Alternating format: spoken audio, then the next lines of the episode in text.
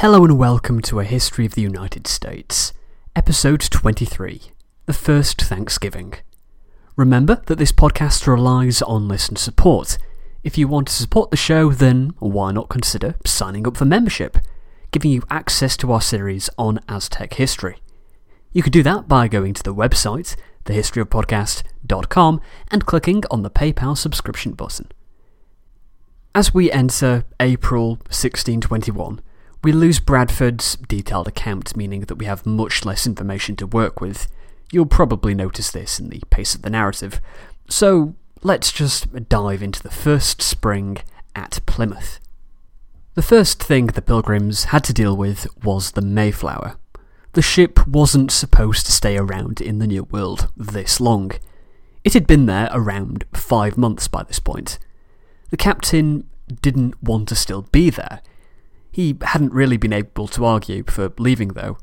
It had taken some time for a site suitable for settlements to be found, and then, once that was done, houses had to be constructed, and then there was an issue with the fire. By the time it was possible for the colonists to leave the ship and live in Plymouth itself, the sickness was well underway, and it wasn't possible for the ship to just abandon them.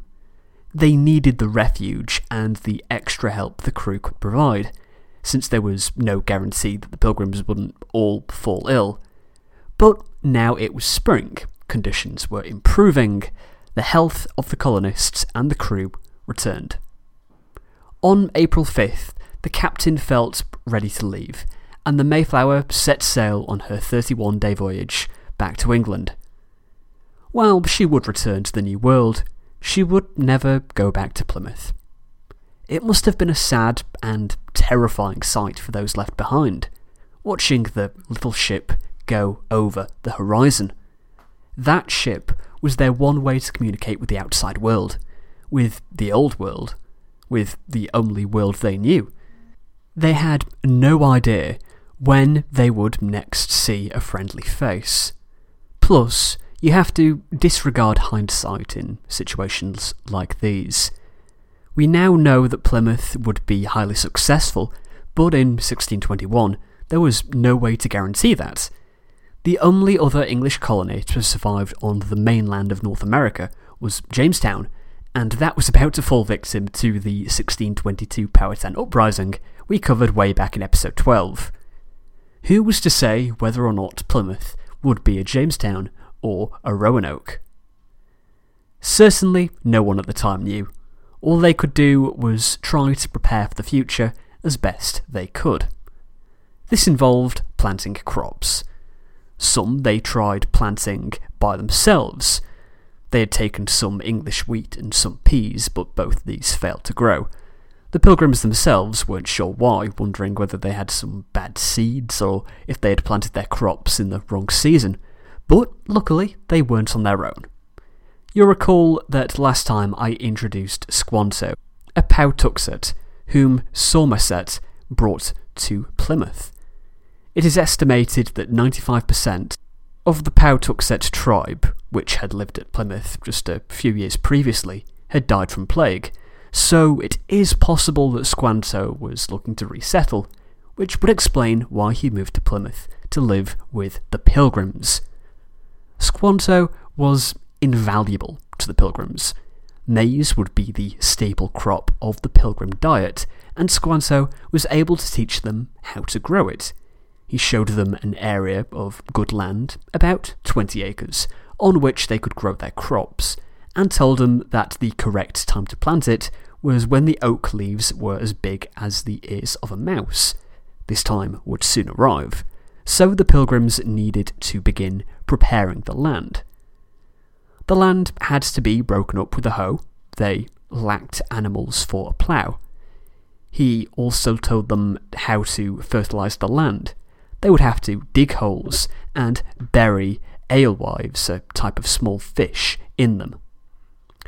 Disaster struck the colony in April when their governor, John Carver, suddenly died.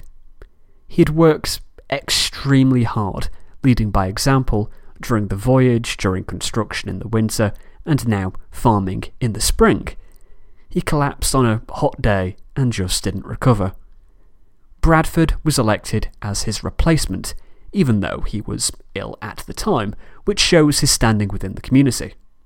He was given an assistant, Isaac Allerton, to help him while he recovered, although this became a feature of the Plymouth Constitution. Essentially, these two were the government.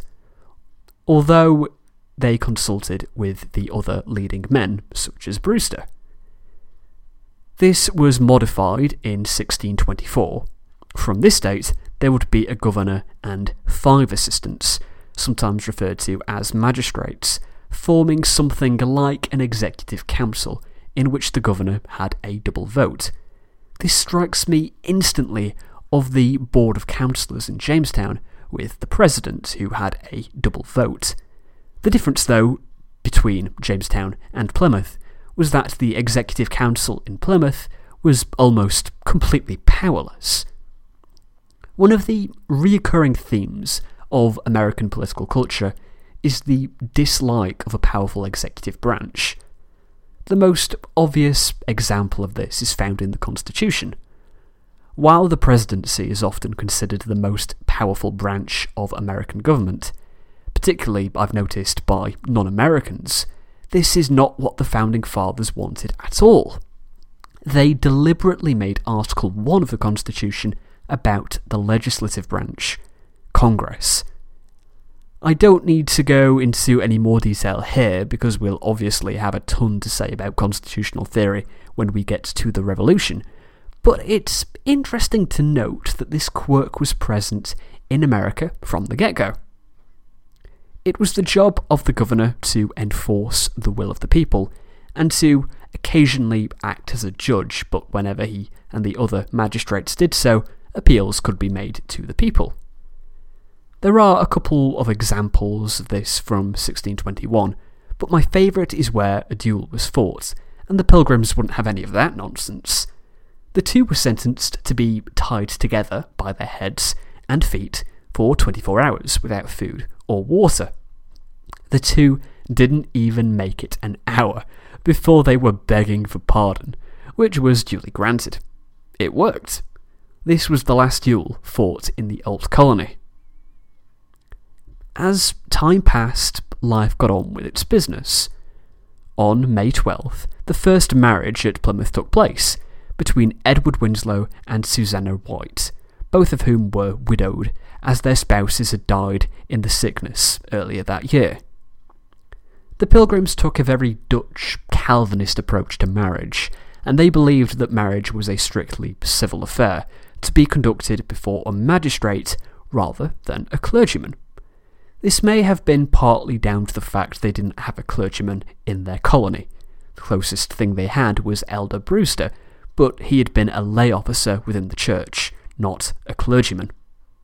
It is also noticeable to have widowers getting remarried in this period. Such a thing would have been scandalous in the old world, the very height of impropriety. Yet, in such a small community, this was highly desired. This brings us into summer. The newly married Winslow, along with Stephen Hopkins and Squanto, went on an expedition to visit Massasoit. The date is debated. Bradford writes that it began on July 2nd, while Winslow writes that it began a few weeks earlier on June 10th. Since June 10th, 1621 was a Sunday, I find Bradford's date more believable than Winslow's given how strict the Puritans were about the Sabbath. You'll recall one of their principal complaints about the Dutch was that while they were Calvinist and kept the Sabbath, they were too cheery about it. Therefore, it seems a bit odd that they'd send an embassy on a Sunday. They headed into the interior, and the first place they found was the town of Namasket, where several of the natives attached themselves to this little group. Bradford doesn't paint a pleasant picture of the journey, writing that the countryside was filled with bones of dead Indians following the plague. About 40 miles west of Plymouth, they found the land of the Wampanoags, Massasoit tribe. It comprised of the modern Bristol County in Rhode Island, as well as bits of Massachusetts. They met with Massasoit and said that since his people often visited Plymouth, they hoped that they would likewise be allowed to visit him. They gave him a gift of a coat and asked that the friendship between their peoples continue. They also exchanged corn so that the settlers would be able to experiment with different types of grain. They then spent the evening speaking and smoking together. Massasoit was eager to learn about the Old World, and he asked the pilgrims to inform the French they would no longer be allowed into his territory, since he was now King James's man. They stayed for a few more days, building friendly relationships, and they received a warm welcome when they made their way back to Plymouth. This was the first of several expeditions to neighbouring villages during this summer, as the pilgrims became versed in regional politics and their place within it. They would stay allied to Massasoit and would be hostile to tribes who opposed him. The pilgrims quickly gained a reputation as a powerful force. Their guns, in particular, were very amazing to the natives. As the summer came to a close and we enter autumn, we have one last matter to address. I'm going to quote Bradford and then explain what he's talking about.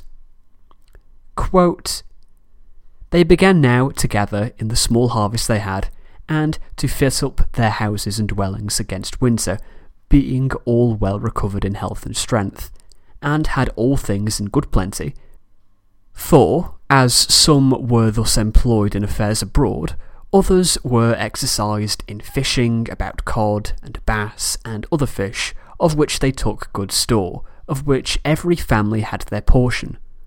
All the summer there was no want, and now began to come in store of fowl as winter approached, of which this place did abound when they came first, but afterwards decreased by degrees and, besides waterfowl, there was great store of wild turkeys, of which they took many, besides venison, etc.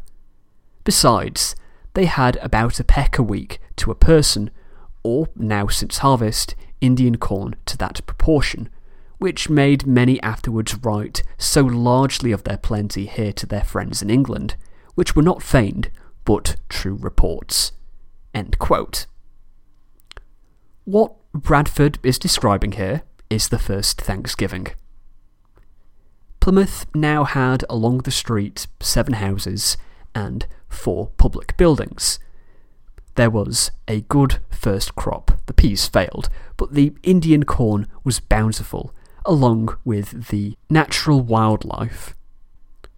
They had spent every day working since they landed, aside from Sundays on which they worshipped so they took advantage of the plenty to have their first real celebration.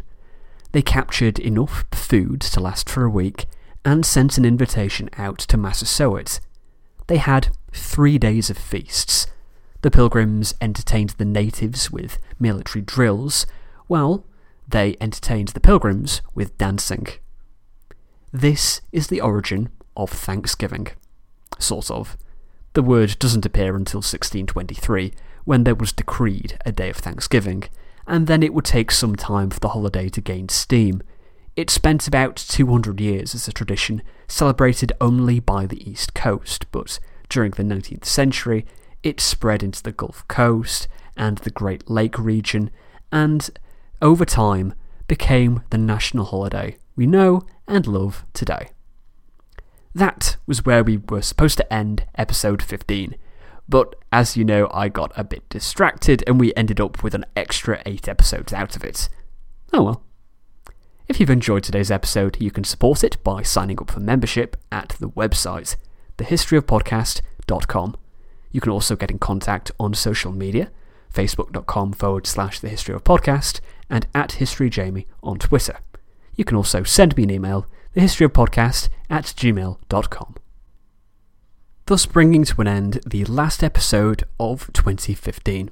It's been quite a year, full of ups and downs, But it's ended with me three months into my career as a professional podcaster. That's certainly not where I thought I'd be at the beginning of the year, but I'm oh so happy that this is where I've ended up. Hopefully, 2016 can be just as enjoyable as these last three months have been.